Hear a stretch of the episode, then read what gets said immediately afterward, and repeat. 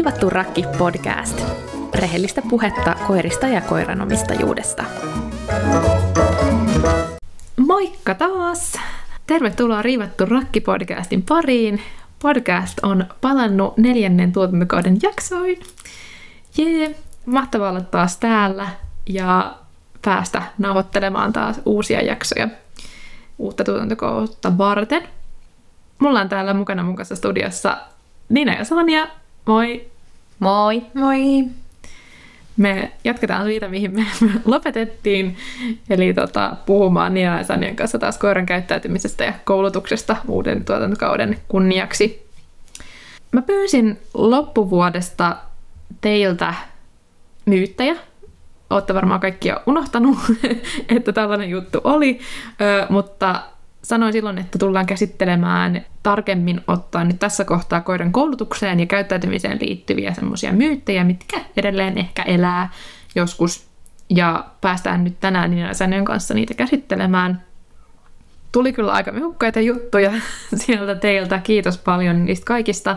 Kiva päästä käsittelemään niitä ja toivottavasti tämä on tämmöinen kiva aloitus nyt uudelle tuottarille ainakin päästään melkoisen laajasti taas käsittelemään tämmöistä, tai laajaa aiheskaalaa sen verran laidasta laitaan tuli näitä myyttejä. Oletteko te valmiita Nina Sania tähän koitokseen? Me ollaan valmiita. Okei, okay. aloitetaan tällaisesta, että häntää heiluttava koira on aina iloinen. No tämä on myytti. Häntää heiluttava koira voi olla myös iloinen, mutta se voi olla myös tosi montaa muuta asiaa. Ja tavallaan se pelkkä häntä ei välttämättä aina kerro meille, mitä se koira miettii, vaan meidän pitäisi katsoa myös sen koiran muuta kehon kieltä.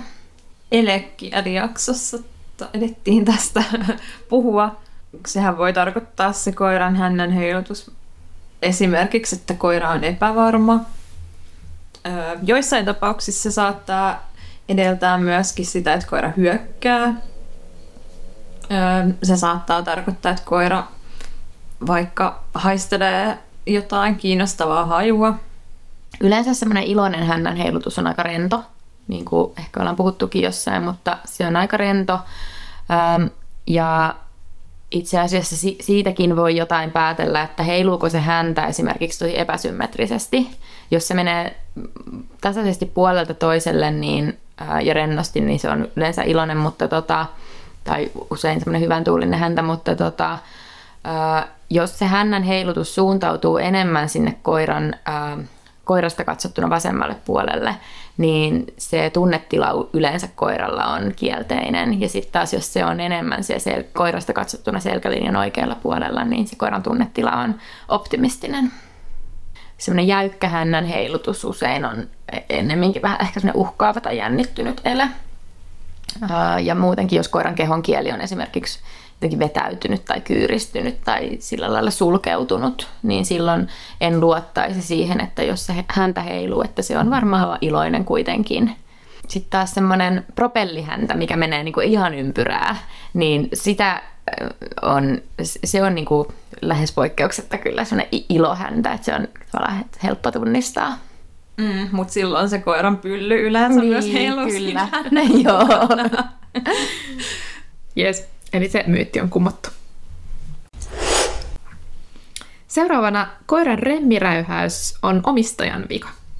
No ei se ole. Mm, siihenkin, miksi se koira rähiää remmissä on niin monia syitä, ää, niin monia taustatekijöitä – niin monia ympäristötekijöitä ja mitä ikinä, että se on aika kohtuutonta ajatella, että se kaikki olisi sen omistajan käsissä ylipäätään. Mm, joo, semmoistahan kyllä ikävä kyllä kuulee aika paljon, että jotenkin, että jos on jotain remmirähäysongelmia, niin aina sellaista, että vika on siinä hihnan toisessa päässä eikä koirassa. Mutta no, eihän siinä nyt välttämättä kummassakaan tarvi ajatella, että olisi jotain vikaa. Mm. Niin, kyllä. Ja sekin, että kun se tunnetila voi koiralla olla hyvinkin monenlainen, että joskus se ihan pelkkä kauhea innostuskin voi purkautua rähinänä. Että tulee sellainen ristiriitainen fiilis ja turhauma. Tai siellä voi olla useimmitenhan siellä on pelkoa, koiraa pelottaa ja jännittää ja siksi se rähisee.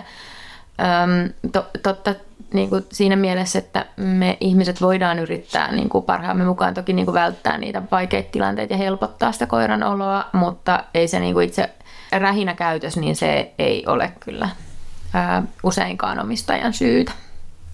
Mm. Tota mä itse pohdin kanssa vähän siltä kantilta, että kun tavallaan kun laki nykyään välillä, välillä rähäsee remmissä, mä kyllä itse koen, että se on millään tavalla ongelma sinänsä ja se on riippuu koirasta aika paljon ja tilanteesta ja lakin mielentilasta, mutta se ei koskaan ole aikaisemmin silloin nuorempana tehnyt sitä ja se nyt on ehkä kuluneiden parin vuoden aikana silleen vähän voimistunut.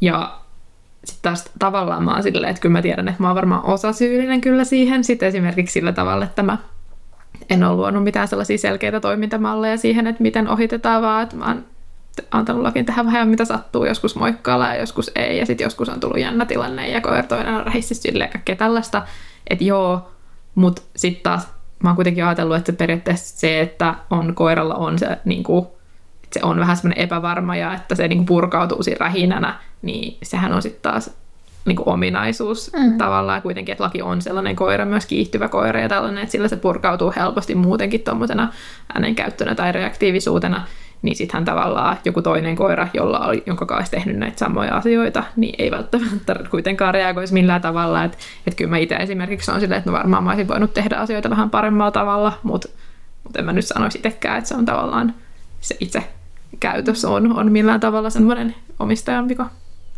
Ja ehkä voidaan sille yleisesti mm. ehkä näissä muutenkin todeta, että, että se, että eläimet reagoi tietyllä tavalla, niin ei ehkä lähtökohtaisesti ole ihmisten vika. Mm, ihan totta. Jep.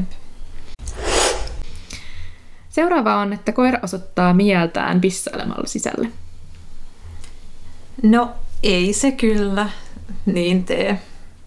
No sillähän voi olla tosi paljon myös eri syitä, että jos koira pissailee sisälle, mutta äm, koirahan ei pysty osoittamaan mieltään ihan sen takia, koska koiran aivot ei ole kehittynyt sillä tavalla, että se pystyisi näin monimutkaisiin ajatuskulkuihin, että hän niin kuin, ta- tavallaan niin kuin kostaisi ihmiselle jon- jonkun asian. Eihän koira si- sitä paitsi niin kuin voi ymmärtää esimerkiksi sellaista asiaa, että ihmisen mielestä se, että koira pissaa, niin se olisi jotenkin ihmisen mielestä epämiellyttävä asia. Mutta tota, no, niitä syitä, miksi koira saattaa pissata sisälle, niin no, voi olla se, että koira ei ole oppinut sisäsiistiksi. Jos koira on aikaisemmin ollut sisäsiisti ja alkaa pissailla sisälle yhtäkkiä, niin mä kyllä lähtisin ekana selvittelemään, että onko koiralla jotain terveysongelmia esimerkiksi. Öm, no, narttukoirilla leikatuilla niin voi olla tämmöistä virtsankarkailua, mikä on ihan sitten lääketieteellinen vaiva myöskin, mihin on olemassa lääkitys. Stressi voi aiheuttaa koiralle sisälle pissailua. Urokset voi alkaa esimerkiksi merkkaile, merkkaile sisälle, jos, jos ne tota, kokee olonsa jotenkin epävarmaksi tai, tai uhatuksi. Mulla tulee mieleen, että kun ehkä sellaiset tilanteet, että, että missä ihmiset voisivat niinku ehkä välillä kuulee ihmisten sanovan, että se osoitti mieltään, mm. niin hän on ehkä mun kokemuksen mukaan välillä ollut sellaisia, että vaikka se omistaja on, um, että siinä on vaikka ollut joku tilanne päällä, että, että omistaja on vaikka jotenkin niin kuin, um, että koira ei ole saanut tehdä jotain, mitä se on yrittänyt tehdä tai muuta, ja sitten omistaja on sanonut, että se on mennyt vaikka sänkyyn pissaamaan mm. tai jotain, niin se on tulkittu niin kuin, niin mi, mi, tämmöisessä tilanteessa, mistä siitä voisi olla kyse? Todennäköisesti stressistä ja pelosta. Ja se voi olla semmoinen niin kuin, pelästymisreaktio. Joskushan koira voi pissata alleen myös säikähdyksestä. Myös toki sit, jos koira esimerkiksi säikähtää omistajan reaktiota tai kiihtyy siitä, niin silloin myös sit se sympaattinen hermosto aktivoituu, mikä esimerkiksi kiihdyttää diureesia ja pissähätä tulee päin, niin kuin meillä jännittävässä tilanteessa tulee pissähätä, niin koirallakin tulee. Se voi olla sellaista, tai sitten se voi olla koiran tapa myös jossain tilanteessa rauhoittaa itseään. Mm, kyllä, ja sitten no esimerkiksi jos koira kärsii jostain yksinolo-ongelmasta tai sitä pelottaa jäädä yksin kotiin silloin mm-hmm. vaikka eroahdistusta, niin koira saattaa silloin esimerkiksi tehdä tarpeet sisälle ja silloinhan siinä on kyse tosi vakavasta asiasta, että koira menee sellaiseen paniikkitilaan, että sillä tulee pissat alle, niin siihen pitäisi kyllä ehdottomasti suhtautua silleen, että se on niin kuin vakava asia, eikä, eikä todellakaan semmoinen, että koira jotenkin yrittäisi kostaa ihmiselle sen, että senkin ihminen, kun lähit pois, että mäpä nyt pissaan tänne. Mm. Sitten erilaiset epäsopivat ruokavaliot voi aiheuttaa myöskin sisälle pissaamista tai kakkaamista. Mm. Eli tämäkin myytti on nyt sitten kumottu. Joo. Koira voi alkaa kärsiä eroahdistuksesta, jos sen annetaan nukkua sängyssä. Niin. Milläköhän logiikalla se tapahtuu? Mutta tota, ei pidä paikkaansa itse asiassa juurikin päinvastoin. E- e- Eroahdistukseen saattaa jopa auttaa se, että koira saa nukkua omistajan vieressä, koska silloin se voi täyttää sitä sosiaalista kiintiötä. Me puhuttiin viime kaudella niistä sosiaalisista virikkeistäkin, niin tämmöinen yhdessä nukkuminen on äärimmäisen tärkeä tämmöinen sosiaalinen virike, ja silloin tavallaan täytetään sitä semmoista sosiaalista kiintiöä, jonka seurauksena koira ehkä pärjää hetken aikaa vähän vähemmällä sosiaalisella kontaktilla, jolloin yksinolo voi sujua paremmin. Mm. Jos koira kärsii jostain yksinolo-ongelmasta, niin silloin ei kyllä kannata silleen mitenkään eristää koiraa, koska se voi just nimenomaan heikentää sen koiran hyvinvointia, vaan sitten kannattaa vaan tota, mieluummin ehkä lisätä sitä yhteistä, yhteistä aikaa koiran kanssa. Tämähän on jotenkin tosi sellainen perinteinen, että mitä muistan ainakin joskus back in the days, että on mm. lukenut paljon, että jos koiralla on ongelmia yksinolossa, niin sitten pitäisi just nimenomaan eristää eri huoneeseen ja ei saisi nukkua samassa huoneessa ja kaikkea tällaista, että, että tämä on kyllä tosi, tässä on tapahtunut aika iso, iso niin kuin asennemuutos selkeästi. Mm-hmm. Ja hyvään suuntaan. Mm. Joo, koira on kyllä mahdollista kouluttamalla opettaa olemaan rauhassa yksin, mutta tuommoinen niinku just sen eristäminen just vaikka pois yöksi makuuhuoneesta, niin se ei ole kyllä mikään ratkaisu siihen. Joo, eli ei, ei tämäkään pidä paikkaansa. Pitääköhän tänään mikään myytin paikkaansa? No, tämän jakson nimi onkin Myytin murtajat syistä. Okei, seuraava. Koira tietää kyllä, että se on tehnyt väärin, koska näyttää siltä, että se häpeää. Tämä on vähän, kyllä, siis myyttihän tämäkin on, mutta tota, sekin, että mistä se koira voisi tietää, että mikä, mitkä ne säännöt on, milloin se tekee oikein ja väärin. Että tämäkin on niin jotenkin aina, tämä koko asetelma on niin ihmisnäkökulmasta mietittynä, koska ei koira pysty niin kuin tietämään niitä meidän, mitä milloinkin ollaan nyt asetettu säännöiksi. Eikä, tai kyllähän se, me voidaan opettaa toki koiralle, mitä voi tehdä ja mitä ei, mutta, mutta se, että koira osaisi sit hävetä sitä, että hän on päättänyt tehdä näin, niin se, se ei vaan ole mahdollista. Tässä on just niin kuin mun mielestä on aika tyypillinen on sellainen tilanne, että se omistaja on silleen, että no just kyllä se koira tietää, että se ei saa tehdä tätä, että kyllä mm. sille jo syystä X se tietää. Mä en tosiaan tiedä, mm. mitä nämä omistajat tässä kohtaa ajattelee, että onko ne kouluttanut sen jotenkin vai mi- miksi ajatellaan, että se koira ei vaikka saanut repiä sohvatyynyä tai pistata mm. sisälle tai muuta tällaista, että, että niin kuin, jotenkin se asenne on just kuten sä sanoit, ehkä semmoinen niin ihmislähtöinen, että niin kuin totta kai sen pitäisi tietää näin. Tai... Ja se ehkä sitten taas, että se koira näyttää syylliseltä, niin siinä sitten taas ehkä peilataan taas ihmiseen. Että mm. kun syyllinen ihminen ehkä näyttää siltä, että se vetää vähän naamaa taaksepäin ja katsoo niin kuin kulmien alta ja menee jotenkin kyyryyn. Että ehkä niin kuin me ajatellaan, että täältä niin kuin syyllinen ihminen näyttäisi, mutta noihin on koiran pelkoeleitä. Et, ää, koirat todennäköisesti siinä tilanteessa pelkää sitä uhkaavaa omistajaa, ja vaikka omistaja ei edes niin kuin huutaiskaan koiralle, niin kyllähän koira aistii sen tunnetilankin, jos omistaja miettii, että voi hitto, että mitä sä teet siellä, niin jo ihan se niin kuin, mitä sieltä sisältä tulee, niin koira on niin herkkä eläin, että se aistii senkin. Mm, niin ja koirat on äärimmäisen taitavia lukemaan ihmisiä mm. ja ihmisten elekieltä ja kyllä niin kuin mun koirat ainakin niin kuin, osaa nähdä mun jostain kulmakarvan liikkeestä, mm. että mikä se mun tunnetila on. Kyllä. Ja sitten myös reagoi itse siihen kyllä. Mm. Kyllä. Totta, totta. Ja tässä on nyt ehkä, mitä tuossa pissaus myytissäkin tuli esiin, niin ehkä myös se, että, että tässä kanssa jotenkin sivuutetaan se mun mielestä ajattelutavassa on se, että koira niin kuin tekisi kaikkia näitä jotain asioita, silleen kaiken mitä koira tekisi, niin olisi niin kuin jotenkin tietoinen valinta, mm. toimii eri tavalla kuin mitä ihminen haluaa, tai niin kuin, että uhmata jotenkin niin kuin ns. tahallaan ihmistä, että et, kun niin kuin, jos, jos puhutaan vaikka, että noit, no, aika usein just esimerkiksi jos somessa näkee tämmöisiä torumisvideoita tai missä koira ns. häpeää, niin useinhan ne on sellaista just, että se tuhosi jotain, mitä se ei saanut tuhota, se rikko roskiksen mm. tai pissasi sisälle tai jotain tällaista, niin että yleensähän varmaan, tai tässä kohtaa nyt ehkä teidän kanssa jutellessa, niin on myös ymmärtänyt, että nämä on yleensä kyllä reaktioita jostain muusta, eikä mm. niinkään tietoisia päätöksiä välttämättä tehdä jollain tavalla, mitä ihminen ei toivoisi. Niinpä. Sitten koiralle pitää näyttää, kuka on johtaja. Päästään klassikkoon. Jaa. No, ei kyllä tarvi.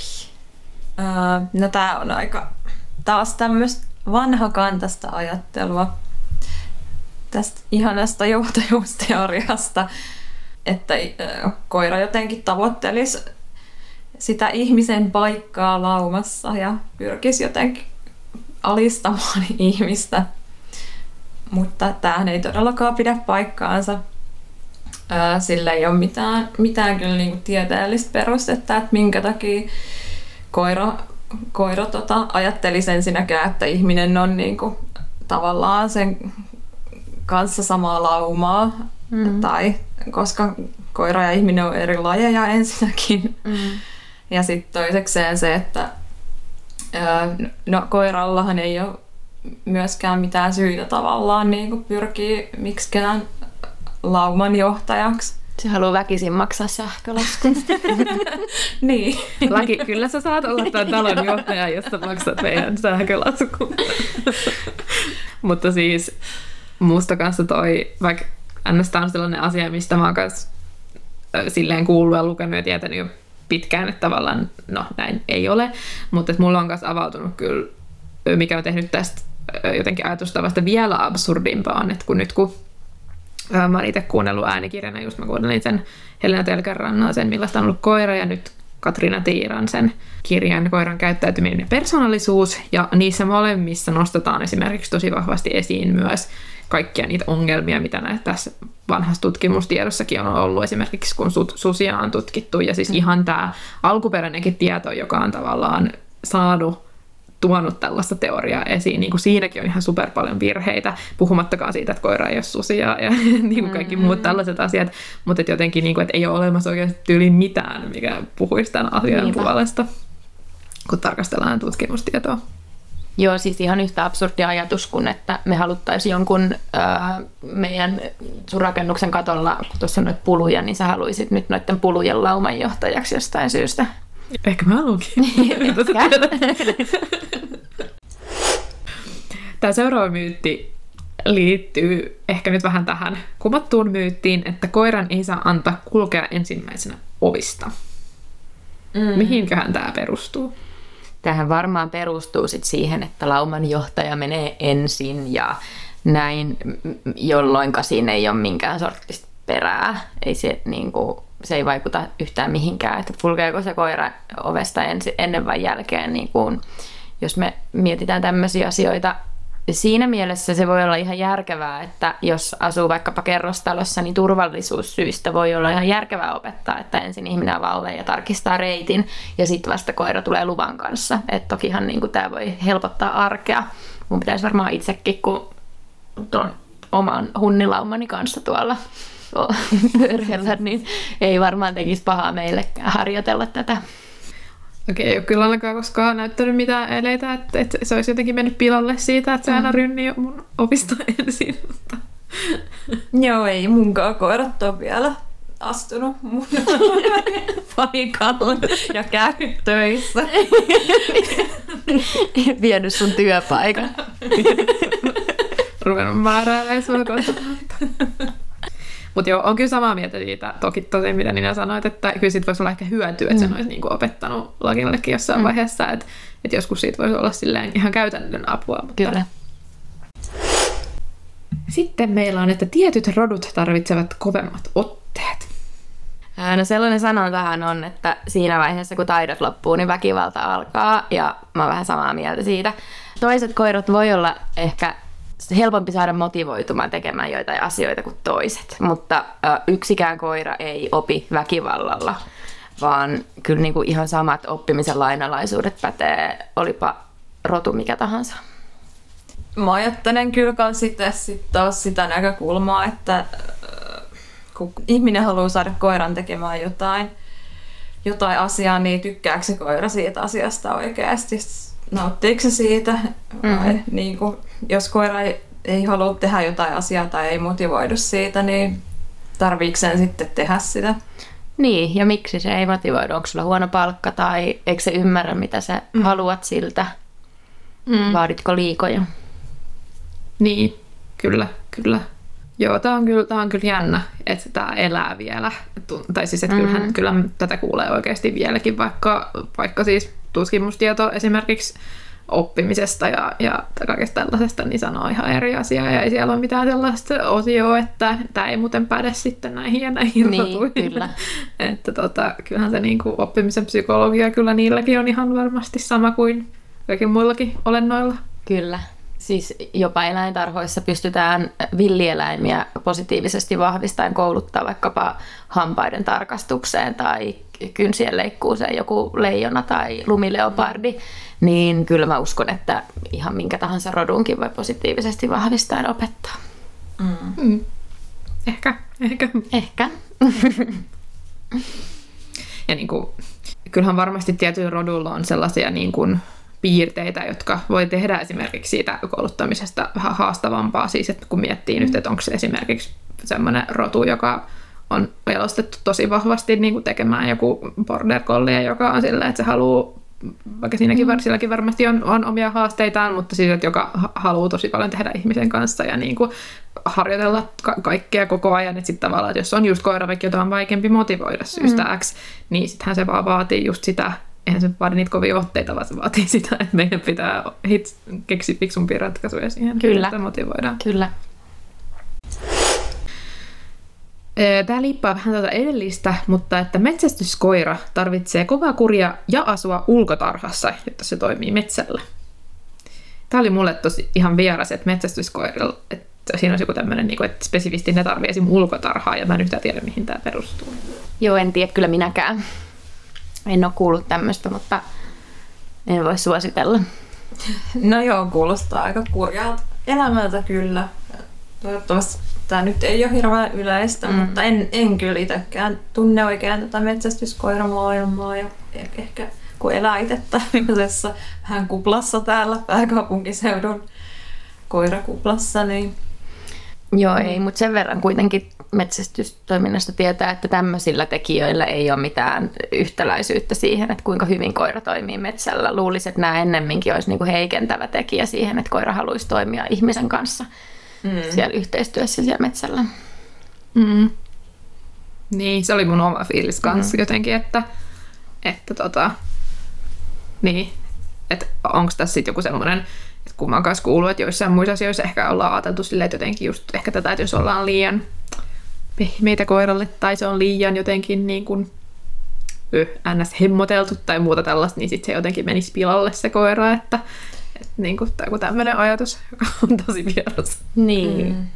En tiedä, onko se sitten jotenkin sillä, että jos se koiralla on, ei ole esimerkiksi, niin kuin, se ei pääse toteuttaa niitä sen luontaisia käyttäytymistarpeita hirveästi, ja sitten se pääsee sitten niin kuin kerran vuodessa syksyllä metsälle, niin, niin tota, onko sillä niin, kuin niin patoutuneet ne sen käyttäytymistarpeet, että sit se on jotenkin niin kuin tosi intensiivinen siellä metsällä. Mm. Mutta en tiedä. Joo, mutta kuulostaa aika vakavalta hyvinvointiongelmalta, jos ko- koiran koko elämä menee muuten siellä jossain ulkohäkissä. Mm. Mm. Jep, kyllä. Haukkuva koira ei pure. Tää on tämmönen klassikkosanonta. Mistähän tää on tullut? Niin. Onhan se totta, että siinä on se semmoinen hetki, niin kuin, kun koira haukkuu ja sit, jos se esimerkiksi. Et kyllähän se niinku siinä jossain kohtaa, jos koira haukkuu ja sitten se suu lähteekin niinku sulkeutumaan ja menee suppuun, niin toki se on niinku aika huolestuttava tilanne ja silloinhan koira kyllä hiljenee. Silloin on varmaan ollaan jo aika niinku, tavallaan huonossa jamassa siinä kohtaa, että tota, olisi pitänyt reagoida jo aikaisemmin, mutta en kanssa tiedä kyllä mitä logiikkaa tässä on, koska tota, kyllähän haukkuva koira todellakin voi purra. Itse asiassa tämän laittanut podcastin kuuntelija kanssa kommentoi että niin, että, että, tota, että, että hän ihmetyttää, että näköjään aika moni hänen ympärillään ihmisistä, tai siis tälleen niin kuin, että aika moni ihminen vaikuttaa luulevan, että kun hänen haukkua pikkukoiransa niin kuin haukkuu ihmisille, niin he silti tulee vähän kädet ojossa ja on silleen, oi se koira. Ja hän oli silleen, että siis saattaa kyllä kuitenkin ehkä saada hampaasta, että Joo, kyllä. En tiedä, mikä, mikä tässä on niinku historia tällä sanonnalla. Tämähän on kulkenut niinku iät ja ajat, mutta en kyllä löydä mitään semmoista, niinku, mihin tämä voi perustua. Niin, no haukkumallahan koira todennäköisesti varoittaa, että älä tulla hemmäs ja siinä vaiheessa ihmisellä on tietenkin se mahdollisuus mm. mm. toimia silleen, että se koira ei pure. Niin, eihän niin. totta, eihän se sillä hetkellä pure, kun se haukkuu. niin, että jos ihminen siitä lähtee mm. vaikka perääntymään, niin sittenhän se ei ehkä todennäköisesti pure. Mm. Niin, se on vaan se, että kun ne oikeasti ne tilanteet voi eskaloitua ihan sairaan Joo. nopeasti niin kuin ihmiskaalalla, että, että sitä ehkä kerkeä huomaa, että milloin se haukkuminen onkin yhtäkkiä näykkäsyöt. Mm. Et, tai tälleen, että, niin kuin, että sehän... niin, mm, mutta siis periaatteessa, periaatteessa tämä pitää paikkaansa. Koska samalla ei voi purra ja haukkua. se on kyllä. mutta ehkä kuitenkin on myytti. Joo, eiköhän se ole myytti. Seuraavana on, että muriseva koira on aggressiivinen. Mä sanoisin, että muriseva koira on kohtelias. Se kuitenkin pyrkii varoittamaan, ettei sen tarvitse käyttäytyä öö, millään niin kuin aggressiiviseksi mielletyllä tavalla mua kohtaan. Joo, murina on koiran tapa kommunikoida, että nyt on ikävä tilanne, tarviin tilaa, kiitos. Mm. Mm. Kyllä. Kyllä niin kuin koiramaailmassakin ja meillä ihmisten ja koirien välillä tulisi paljon enemmän konflikteja, jos koirat esimerkiksi osaisi murista, että sieltä puuttuisi kokonaan se kommunikointikeino sieltä välistä. Kun mietitään taas niitä aggressiivisen käytöksen portaita, mistä ollaan puhuttu, niin murinahan kuuluu sinne kyllä. Ja siis, niin eihän koira välttämättä, vaikka se murisisi jo silti niin kuin ihminen ylittäisi ne sen rajat siitä huolimatta. Esimerkiksi jos otetaan vaikka esimerkiksi joku käsittelytilanne, jossa koira murisee, niin vaikka sitä väkisin jatkettaisiin, niin eihän se koira välttämättä silloinkaan sit se käytös ei välttämättä eskaloidu mihinkään mm. aggressioon, vaan voi olla, että koira vaikkapa sulkeutuu sitten ihan mm. totaalisesti. Mm. Ja oliko tämä väittämä, että muriseva koira on aggressiivinen? Joo. Mm. Kun sitten taas, että semmoinen niinku, mikä sitten on aggressiivinen koira, mikä tahansa koira ja mikä tahansa ihminen voi käyttäytyä aggressiivisesti, mm. jos mm. tilanne on sellainen, että se yksilö kokee, että se on ainoa selviytymiskeino, mutta ei mikään yksilö ole niin kuin pohjimmiltaan aggressiivinen. Mm, niinpä. Mm, kyllä, totta. Seuraavaksi meillä on, että koiran pelkoa ei saa huomioida. Perustuukohan tämä johonkin, että se huomioiminen jotenkin sit vahvistaisi sitä pelkoa, että me lähdettäisiin niinku vahvistaa, että se on toivottu käyttäytymismalli, mutta pelkohan ei aivot ei toimi sillä lailla, että kun se pelko on, on kuitenkin sellainen tunne, että emme sitä sillä niin kuin namittamisella voida vahvistaa. Mm, jos sä pelkäät, mitä sä Stefani pelkäät? Mä pelkään siis noita Öö, näitä siis öö, tuulivoima tämmöisiä korkeita, siis tuulivoimalaitoksia. Joo, joo. Kun ne jotenkin liikkuu ja ne on niin isoja, että ne tuntuu mm. musta aina kuin, että ne niinku kaatuu päälle. Jos me oltaisiin kävelemässä tämmöisen tuulivoimalaitoksen vieressä tai jossain pellolla, jossa yhtäkkiä havahdut siihen, että siinä on semmoinen tuulivoima pömpeli, ja sit sä säikähdyksissä otat niinku tukea musta. Ja sit mä esimerkiksi niinku otan susta halausotteen, että ei mitään hätää, mä suojelen sua tuulivoimalta, niin pahennaks mä sitä sun pelkoa?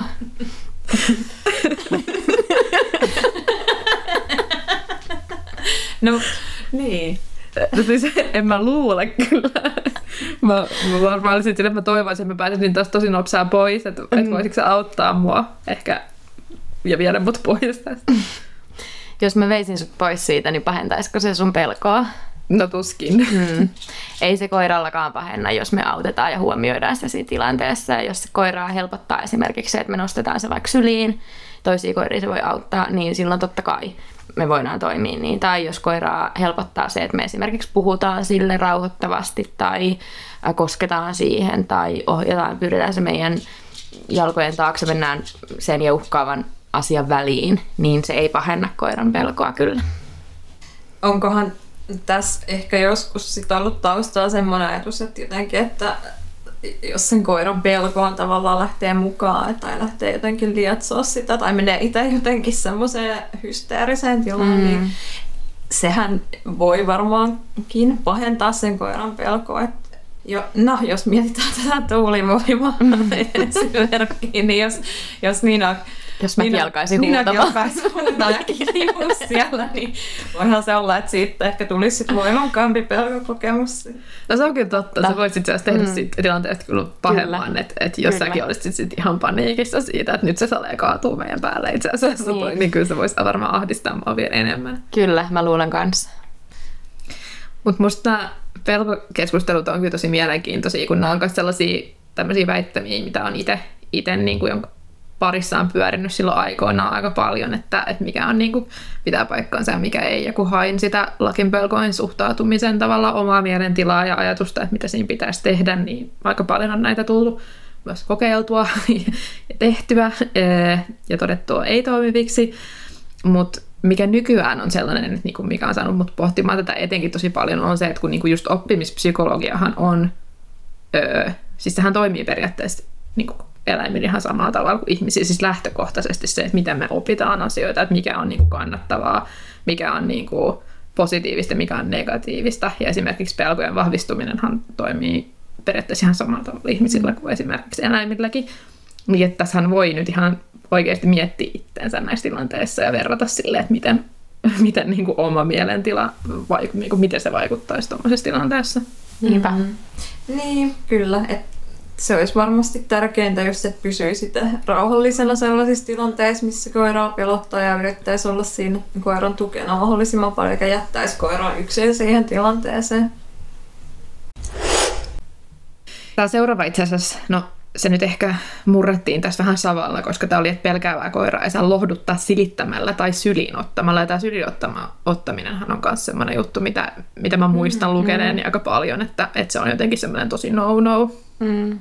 Ja sehän ei nyt kans, jos tätä niin, mä en miettii, niin... tiedä, että minkä takia se on no-no. Totta kai, jos se koira ei tykkää sit sylinotosta tai se kokee olevansa uhattuna tai jotenkin jumissa niin kuin ansassa siellä sylissä. Ää, ja toki niin kuin tämmöisessä, jos on monta koiraa, niin se voi hermostuttaa muita koiria, jos yhden koiran nostaa. Et onhan siinä toki tämmöisiä aspekteja, mutta mulla on kyllä varsinkin tälle mun pienimmälle, toki myös isoimmalle on opetettu tuota, syliin ottaminen turvapaikaksi Pampi nyt en enää sattuneesta syystä ota kauheasti syliin tai nostele, eikä onneksi tarviikaan, mutta oli silloin, kun hän oli pentu ja pienempi. Mutta Rosetta esimerkiksi niin tota, kyllä osaa pyytää syliin lenkillä, jos vastaan on tulossa jotain jännittävää. Ja sitten kun me ollaan ohitettu sen niin, että hän on sylikyydissä, niin sitten mä lasken hänet alas ja matka jatkuu. Ilman, että sitten taas jos hän jäisi maahan, niin hän saattaa joutua siinä sitten sellaiseen niin kuin oikosulku, että hän ei tiedä mitä hän tekee ja sitten tuleekin semmoinen rimpuilupaniikki hihnassa. Mm-hmm. Mä itse asiassa just tässä kerroinkin teille, kun eilen, eilen tässä illalla, kun olin tässä mun työhuoneessa ja sitten ää, sit joku, joku oman elämänsä ää, Einstein niin tuolla päätti ampua papatteja tuolla ulkona, ää, niin tota, laki pelästyi tosiaan tosi paljon, kun, kun, kun sitä pelottaa tota, ilotulitukset niin, niin sitten sit se kyllä heti sen reaktio oli siinäkin just, että se tuli tuohon mun viereen ja selkeästi halusi vaan tulla tarpeeksi haukkumaan ja vinkumaan ja halusi sitten tulla syliin ja se istui siinä sen mun koko kokouksen ajan siinä mun sylissä tota, lakille, lakille kanssa se tuommoisissa tilanteissa niistä hakee tosi usein turva, turvaa silleen läheltä kyllä. Ja, mm. ja. Ja ainakin niin kuin, en mä näkisi ainakaan, että mitä pointtia siinä oli. Mä olisin vaan silleen, joo, et voi tulla. Mm, niinpä. Sitten ainakaan sit sen oloa varmastikaan helpottaisi. Niin, mieti omalle kohdalle, että miltä susta tuntuisi jossain jännittävässä tilanteessa ja hakisit sun ystävältä tai kumppanilta tukea siinä ja se olisi vaan silleen, no et, et sä kyllä voi nyt saada multa mitään tukea tässä. Niin, mm. niin kyllä. Okei, seuraavana meillä on täällä, että koirien pitää antaa itse selvittää arvojärjestys. Ei. Tota, kyllä niin kuin esimerkiksi, jos on vaikka monikoiratalous, niin kyllä, tai miksei joku koirapuistokin, niin kyllä ää, tappeleminen lisääntyy tappelemalla, eikä suinkaan vähene, koska koirien turvallisuuden tunne heikkenee ja niiden välit huononee. Se on totta, että koirat osaa monia asioita kommunikoida sillä sopuisasti ja en mä niin kuin puuttuisi kaikkeen koirien kommunikaatioon ja, ja keskusteluun missään nimessä, mutta, mutta sit jos, jos se näyttää siltä, että tilanne on eskaloitumassa, niin kyllä ne koirat on kuitenkin keinotekoisesti yleensä laitettu niihin tilanteisiin, esimerkiksi niihin meidän ihmisasumuksiin, niin silloin se on myös meidän vastuulla huolehtia, että siellä on kaikilla turvallista olla. Toi koirien arvojärjestys on ehkä myös vähän tommonen jotenkin häilyvä käsite, mm. koska mm, koirillahan ei niinku ole tavallaan mitään sellaista niinku pysyvää arvojärjestystä olemassa, että ei, ei niinku koirat, jotka elää, elää samassa taloudessa vaikkapa tai, tai tapaa toisiaan jossain, jossain puistoissa, niin eihän niillä ole semmoista mitään tiettyä hierarkiaa siinä, vaan ähm, sekin voi vaihdella tilanteen mukaan vähän niin kuin esimerkiksi jossain resurssitilanteissa, että se koira, joka vaikka tavoittelee jotain resurssia tai haluaa sitä kaikista eniten, niin voi siinä hetkessä olla semmoinen niin kuin tavallaan dominoivin, mm. domino, dominoivin sillä hetkellä, mutta se ei niin kuin tarkoita, että se koira olisi jotenkin niin kuin hierarkiassa ylimpänä. Mm. Se voi vaihdella sitten toisessa hetkessä ihan toisinpäin se tilanne. Mm. Seuraavana meillä on, että kaikkien, kaikki koiran toiminta perustuu vietteihin. No eikä perustu. Ähm, koiran toimintahan perustuu äh, esimerkiksi tunteisiin. Koiralla on niin kuin, mm. samanlaisia tunteita kuin ihmiselläkin. Mm, aikaisemminhan on ajateltu, että koirat, koirat on sellaisia niin kuin, mm, vähän niin kuin tunteettomia olentoja, jotka vaan just menee niin kuin joidenkin vietteen ja vaistojen perässä ja niin kuin reagoi ympäröivään maailmaan pelkästään niiden pohjalta, mutta onhan koirin, koirien käytöksessä paljon muutakin. Kyllä. Siis koiran käytökseen vaikuttaa sen koiran persoonallisuus, oppimishistoria vaikuttaa, vallitseva ympäristö vaikuttaa siihen ja perintötekijät vaikuttaa tietysti. Ja sitten, niin kuin Sanja sanoi, niin esimerkiksi vallitseva tunnetila vaikuttaa. Joo, ehkä loppupeleissä aika pieni osa perustuu vietteihin, jos, jos tota, niin kuin vertaa. Niin se on ehkä vähän tommonen, mä jotenkin en ole niin kuin sillä lailla kauheasti koko asiaa edes miettinyt. Mä en itse koe, että mitkään vietit oikeastaan niin kuin olisi sellainen asia, mitä mun pitäisi miettiä yhtään koira-arjessa. Musta se on ehkä niin kuin se, että tavallaan laitetaan, lokeroidaan asioita jo, jonkun tämmöisen viettikäsitteen alle on, on vähän mun mielestä ehkä vanhentunutta ja semmoista mm. epäloogista, että se on niin ö, saalistusviettinen. Mä en oikein tiedä, mitä se tarkoittaa. Et toki jo toiset koirat on kiinnostuneempia riistasta kuin toiset, mutta ei se niin kuin muuten määritä kauheasti sitä koiran persoonallisuutta.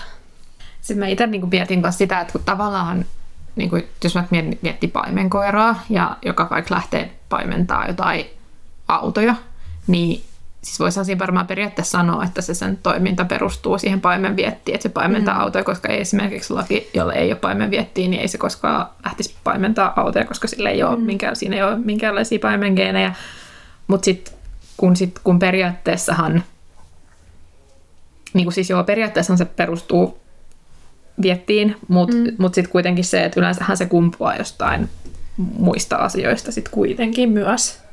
Kyllä, niin ja just, ei, ehkä sitä voi miettiä tolle eri vaikka rotujen kautta, niin kuin mihin niitä on jalostettu, tai mihin käyttötarkoitukseen niitä on jalostettu, niin että paimenilla on haluttu lisätä sitä paimennusviettiä noutajallasta noutamisviettiä, mutta onhan siinä niin kuin hirveä, hirveä määrä kaikkea muuta. Mm, kyllä, ja sitten on kuitenkin ne yksilökohtaiset erot aina siellä. Mm. No joo, no ainakin voidaan todeta, että myytti siitä, että kaikki koiran toiminta perustuu vietteihin, niin ei pidä paikkaansa. Viimeisiä viedään. Nyt olisi pennun pureminen loppuu itsestään. No ky- kyllä, mun mielestä osittain joo. Mm. Se riippuu taas vähän, mi- mistä puremisesta puhutaan. Siinä kohtaa, kun hampaat vaihtuu, niin koiralla ja muillakin eläinlajeilla siinä kohtaa, kun ne vaihtaa hampaita, niin on tosi voimakas tarve pureskella ja jäytää asioita, niin siihen helpottaa kyllä se, kun hampaat vaihtuu. Et ei siihen, niin kuin, vaikka tekisi mitä tai ei, niin se helpottaa siinä kohtaa silti, kun ne hampaat vaihtuu. Sittenhän toki niin kuin, ää, vähän vanhemmilla pentukoirilla ja, tai itse asiassa kaikenikäisillä pentukoirilla, nyt se nuoremmillakin on sitä napsimista ja hammastelua. Ää, kyllä mä sanoisin, että sekin jää pois, vaikka me ei kauheasti siihen tehtäisi mitään sille asialle. Ehkä voi olla, että ei ehkä ihan niin nopeasti, jos me ollaan vaikka vahingossa tehty siitä joku hauska leikki tai jotain muuta tällaista, että sitten me ollaan voitu vahvistaa sitä. Mutta kyllä mä ko- koen, että nämä on sillä ikäsidonnaisia asioita. Niin kun mä mietin just, että et, et, tota noin, niin kyllähän varmaan on varmaan aika paljonkin silleen koiria, joille ei ehkä ole ihan hirveästi tehty sen niin kuin mm. pentupuremisen lopettamiseksi, voisin kuvitella, mm. koska on kuitenkin myös aika paljon koiria, joita ei ehkä ihan hirveästi kouluteta, mm. niin, ja aika harvassa on kuitenkin ne koirat, jotka ihan hirveästi niin kuin Niin. sillä tavalla puris aikuisena. Joo, ja semmoista niinku, just sellaista hammastelukäytöstä, mitä niinku pentukoira toteuttaa, niin ei sellaista niinku jossain stressitilanteissa kyllä nuoret aikuiset koirat toki voi, voi käyttäytyä näin, mutta tota, kyllähän jos miettii vaikka tarhalla kasvaneita pentuja, jotka on sitten vasta viisivuotiaana vaikka saa kodin, niin harvoinpa niillä semmoista pentuhammastelua ilmenee, mm. vaikka tuskin kukaan on mitään tehnyt asialle. Totta, mm. totta. Niinpä. Tämä on tähän mennessä ehkä ainoa, joka on ehkä pitänyt, ehkä myytti, Mm. ei, tätä ei täysin kumota. Ei täysin kumata. Viimeisenä meillä on namien käyttäminen koulutuksessa opettaa koiraa vain aina odottamaan herkkupalkkaa. No ei nyt oikeastaan. Silloin kun me koulutetaan koiraa ö, ruokapalkalla, ö, kun me tehdään niitä toistoja tarpeeksi monta kertaa ja erilaisissa ympäristöissä ja niitä toistoja tulee, tulee niinku tuhansia ja tuhansia, niin ö, lopulta siitä itse käytöksestäkin alkaa kyllä muodostua koiralle itsessään jo palkitsevaa. Mutta kyllä meidän sit voi olla, että me joudutaan vahvistaa sitä käytöstä kuitenkin ajoittain sillä herkulla palkkaamalla, mutta tota, ei se niinku tarkoita kuitenkaan välttämättä sitä just, että aina pitäisi olla namittamassa koiraa. Mm. Just näin. Itse olen kyllä kouluttanut kaikki lakin käytökset herkkupalkalla, tai siis kaikki sellaiset, mitkä on tietoisesti opettanut. Siitä laki on kyllä oppinut toki tosi paljon, paljon niin kuin itsekin, mutta, mutta tota, ja sanoisin, että, että, tota, että aika monessa tilanteessa niin laki kyllä toimii ihan hyvin Mm. ilmankin Kyllä. namia, jos on sellaisia tilanteita, että ei nyt ole ei nyt ole niin kuin mitään namipalkkaa mukana, niin esimerkiksi sosiaalinen palkka Mm. riittää lakilla usein oikein hyvin, hyvin ja näin. Mm. Niinpä, joo. Mä pidän kyllä aina namia mukana ihan varmuuden vuoksi, kun me ollaan ulkona koirien kanssa, mutta voi olla, että mä en jollain lenkillä joudu kertaakaan kaivaa namia sieltä pussista, vaan että koirat on niin monta kertaa toistanut niitä samoja asioita, että ne tekee niitä jo silleen ihan automaattisesti. Jep. Mm. Ja just toi, että niinku, et, et sitten taas se vahvistaminenhan on, on sit oma asiansa, että tavallaan täytyyhän niitä ihan ta- tavallaan, että kun on opettanut jotain, että just, että vahvistaa sitä niinku, käytössä ja muulla, että ei tietenkään ihan sama millä tavalla nyt jos koiran olisi opettanut, niin eihän se koira niin kuin osaa sitä asiaa mm. tavallaan loppuelämäänsä, jos sitä ei koskaan vahvista missään tilanteessa. Niin, kyllä siitä saattaa arvo, arvo laskea, tai sit, jos me ei koskaan näistä palkita, niin voi olla, että koira koista jossain kohtaa ne motivoivaksi. Et siksi esimerkiksi luokset tulossa mä kyllä hyvin herkästi palkkaan mm. joka kerta, varsinkin jos ollaan jossain mielekkäässä ympäristössä, että se mun luokset tuleminen olisi maailman paras juttu siellä edelleen. Joo. Jep, samoin, samoin. Eli tämä viimeinen myytti voidaan sitten murtaa. Kyllä, Kyllä. voidaan. Nonni, tästähän näitä tuli melkoisesti myyttejä oli murrettavana. Aika, aika tota, hyvin saatiin näitä käytyä läpi. Kiitos teille tosi paljon kaikille, jotka laitoitte meille myyttejä. Näitä, näistä oli kiva, kiva jutella. Ja aika monet näistä aiheista, mistä tänään puhuttiin, niin löytyy syvempää tietoa aiemmista jaksoista, joten jos joku näistä aiheista kiinnostaa ö, enemmän, niin voi myös laittaa mulle kyssäriä, että missä jaksossa siitä puhutaan enemmän, niin voin ohjata, ohjata sinne. Tota, jos teille myös tulee vielä jotain muita myyttejä mieleen, mitä ei tässä käsitelty, niin saa Instan puolella mielellään tulla kertomaan, niin, niin tota, katsotaan, että löydät, voidaanko nekin murtaa vai mitä, mitä niille voidaan tehdä. Kiitos Nina ja Sanja, oli hauskaa. Kiitos, niin olikin. Kiitos. Ja kiitos sulle kun kuuntelit ja me palataan sitten podin puolesta nyt taas uusi tuottari, uudet jaksot, uudet aiheet, niin ensi viikolla sitten taas uuden aiheen ja jakson parissa. Moi moi! Moikka! Moikka. Mun nimi on Stefani Linruus ja tämä on Riivattu Rakki podcast. Palautetta saa tosi mielellään antaa joko somen kautta tai sitten sähköpostitse. Lisätietoja tästä löytyy jakson kuvauksesta. Jos tykkäät tästä podcastista, niin on tosi kiitollinen, jos annat arvostelun käyttämäsi kuuntelupalvelun kautta ja laitat podin seurantaan myös Instagramin puolella. Kiitos tosi paljon, kun kuuntelit.